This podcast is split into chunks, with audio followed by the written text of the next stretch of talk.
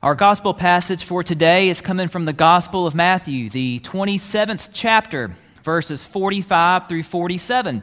So I invite you to stand as you are able in body or spirit in honor of the reading of the gospel passage.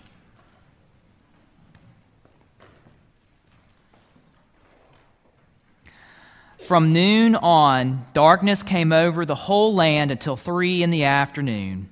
And about three o'clock, Jesus cried out with a loud voice, Eli, Eli, Lama Sabachthani, which means, My God, my God, why have you forsaken me? And when some of the bystanders heard it, they said, This man is calling for Elijah. And this is the word of God for the people of God. Thanks. You may be seated. You know, about this time of year, a lot of folks start saying to each other, I can't believe it's already here. I mean, it has happened so fast. It just came right back around. It's been a whole year. Now, I'm not talking about Lent, as some of us in the church talk about it. Sometimes when you're on a church calendar year, you can't believe that Advent, Lent, all these things just roll around so fast. No, but I'm not talking about that. I'm not talking about the impending doom of all the pollen that's already starting to float around, if y'all haven't noticed, okay? But yet that is here, okay? I'm talking about something else. And this is actually something I have never really participated in, but it's a yearly tradition for many. But it's March Madness, y'all. Who's keeping up with it? Where are my basketball people at in here? We are not a very big, a couple of y'all out there, we're not a very big basketball congregation. And look, I really haven't, how many of y'all are basketball folks? A couple of y'all? Nah. And see, normally I'm, I'm not a big basketball person either. I, I can watch football, I can watch baseball, College sports, if you're within Mississippi, I kind of keep up with you. If you're outside of Mississippi, I don't know what's going on. And that's kind of me, all right? But uh, here at the church, we have a close knit office community during the week. Uh, the office staff, of y'all, pretty much, have, many of y'all have been in the office suites. There's like 10 offices all in one little area. So we get to interact a lot while we work during the week, getting ready for Sunday worship and all the things we do at the church. And every now and then we like to have a little fun, okay? I mean, you can't just work, work, work and have no fun. So Jason, our student pastor, came up with this idea. He said, hey guys, let's do a March Madness bracket competition of the office staff. And I said, you know what? I'm game. I'm going to be horrible at it. I have no idea what's going on, but I'm game. And then we had enough people in the church office to say, hey, we'll, we'll do it too. But little did they know, I have a March Madness college bracket advisor at home who he's really good with some of this stuff. And so um, he admitted he didn't keep up with this year, but he knows more than I do. So he and I put our heads together and came up with a pretty good bracket. It's holding its own right now. But yeah, we've got about eight staff members that we have a bracket. And, uh, and I've been now checking. I checked it this morning to see how we did last night and where we rank. I, I'm tied for second with Jason.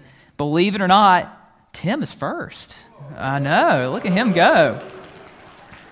But I'm gonna catch him up this. I'm gonna catch him this afternoon. So anyway, so but yeah, it's something fun that we do. We keep up with. You know, we'll check the apps and just see how we're doing, who's going up and down, and rooting for teams I've never rooted before. And, and Kentucky just killed my bracket all the way around. I think it did a lot of folks who would have thought they would have gone out the first round. But anyway, it's fun.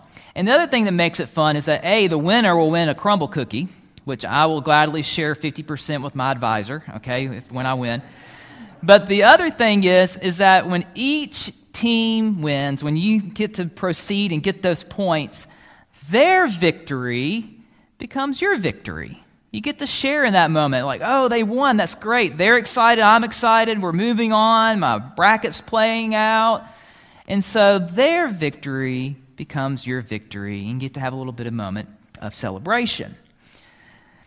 And when you look at it, when you think about our faith, when you think about the season we're in and season of Lent as we reflect on the cross and Christ's sacrifice on the cross and God's master plan of reconciliation with, with His creation, you know what? We get to share in that victory too.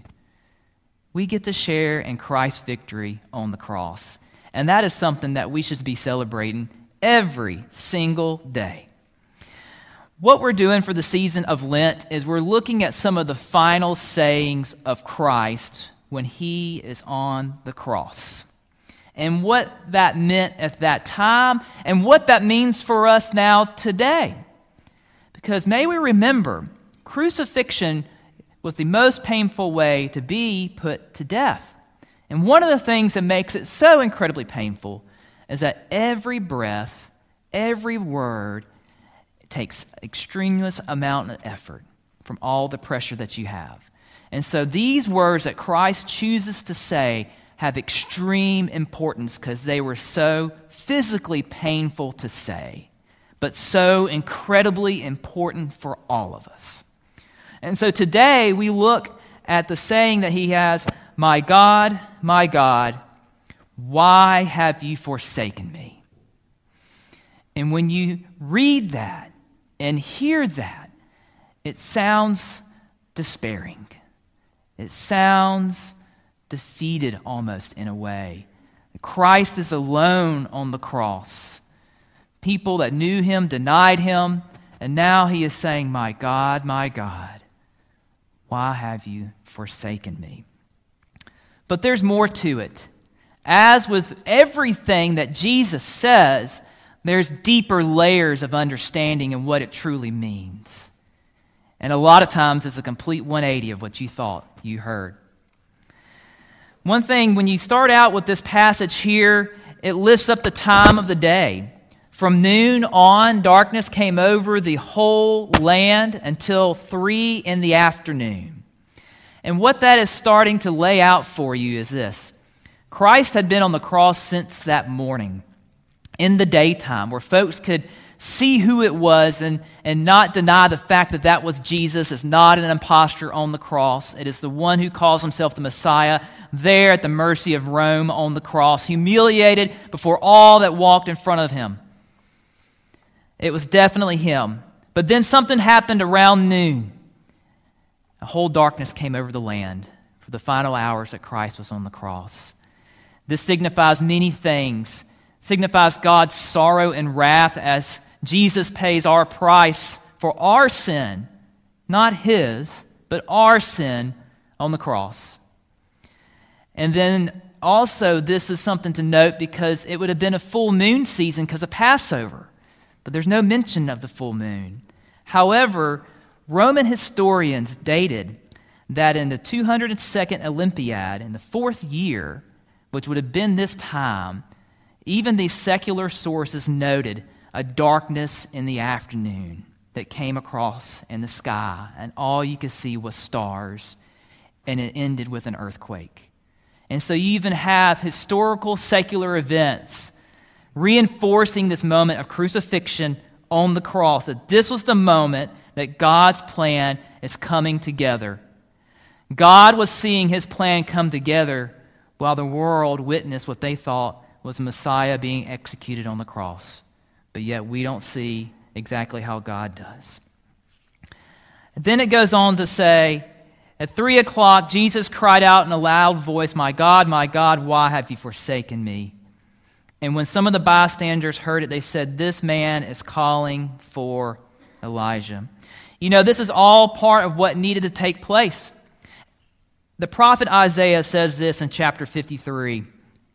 He says this He is despised and rejected by men, a man of sorrows and acquitted with grief, and we hid, as it were, our faces from him. He was despised, and we did not esteem him. Surely he has borne our griefs and carried our sorrows, yet we esteemed him stricken, smitten by God, and afflicted. But he was wounded for our transgressions, he was bruised for our iniquities. The chastisement of our peace was upon him, and by his stripes we are healed.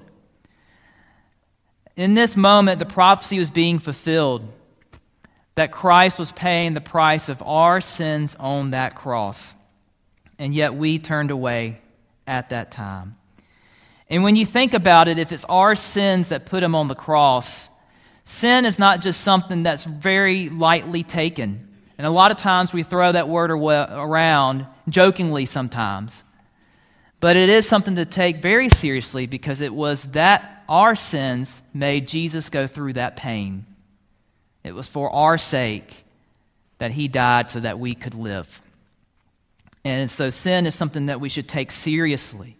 That's why in the season of Lent, we tried to pinpoint that area in our life that is separating us from God, whatever that may be.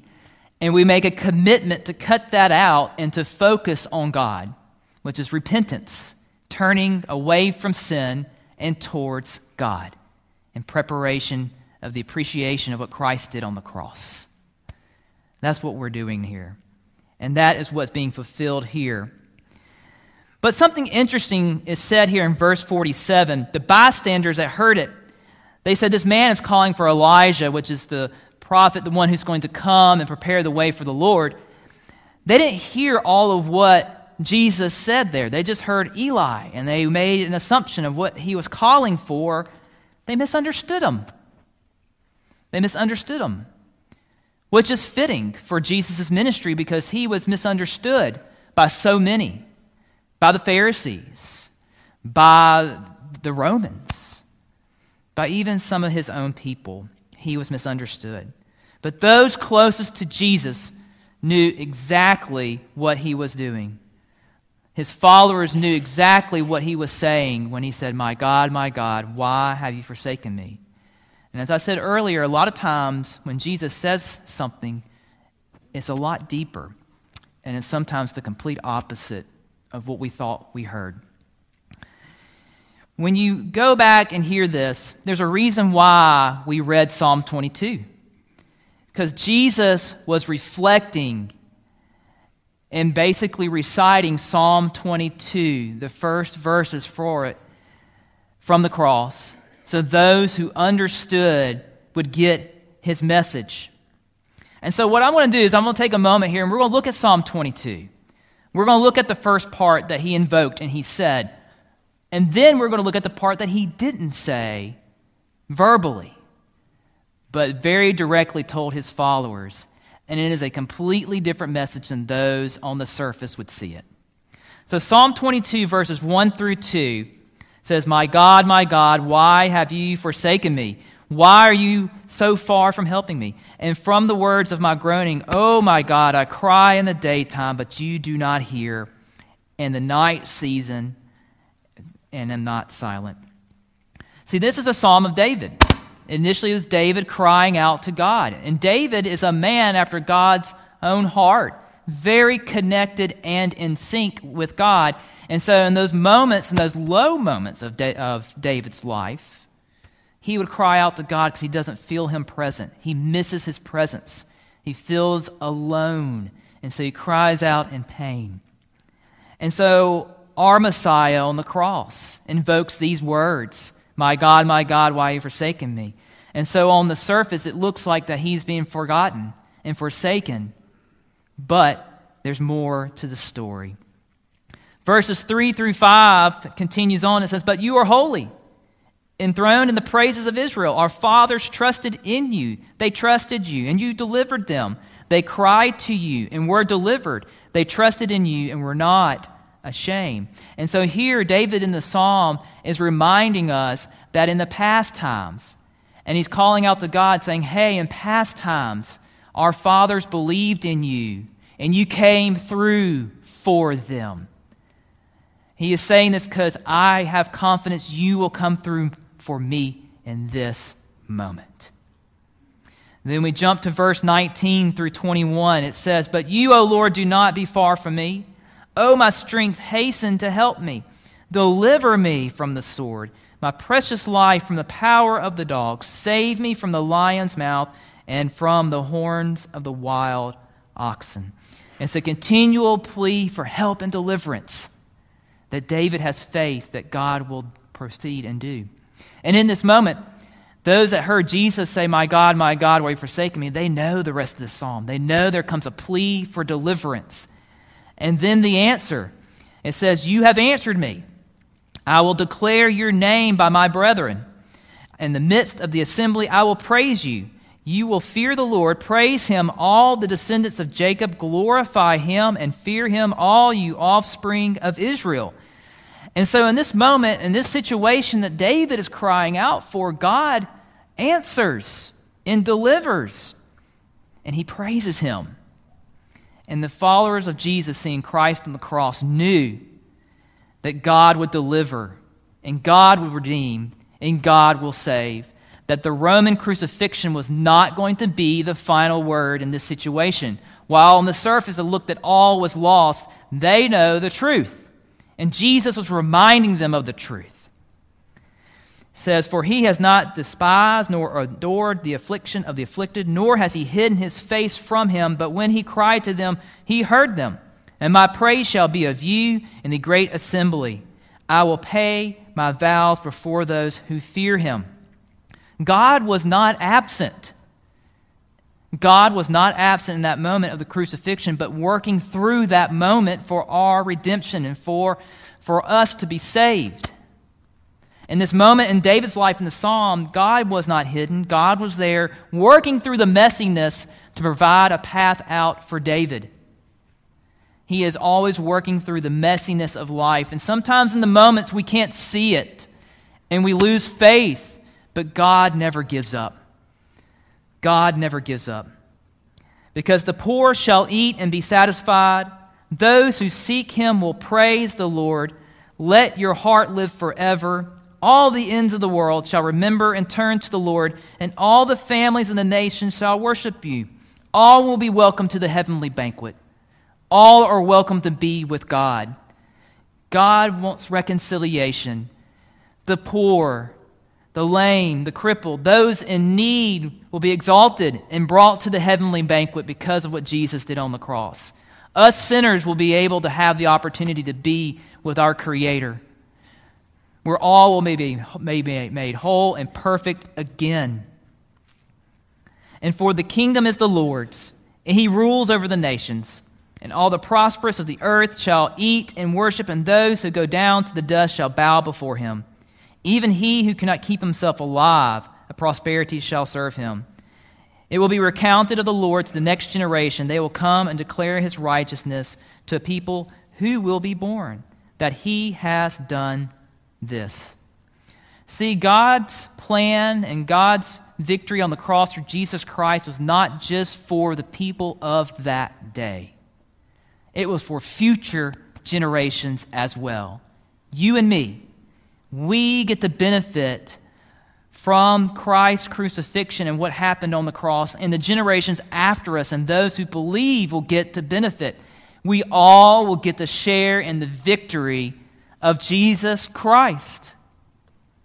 We will all get to receive the benefits of salvation if we choose to accept and have faith and to turn towards God. It is an amazing thing that we are offered this abundance of grace and love from our God that did not give up on us, that did not leave us, and stays with us in times of trial and celebrates with us in the times of joy. And because of this, we can live a life without fear. We can live a life without doubt and to have hope. You know, there's a saying sometimes that I'll throw out there when I feel like I've done all that I could in that moment and I've, I've done my best, and I say, you know what, from here on out, God's got it.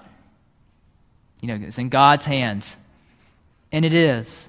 We need to place these situations in God's hands because He can handle it, because He is with us in those moments.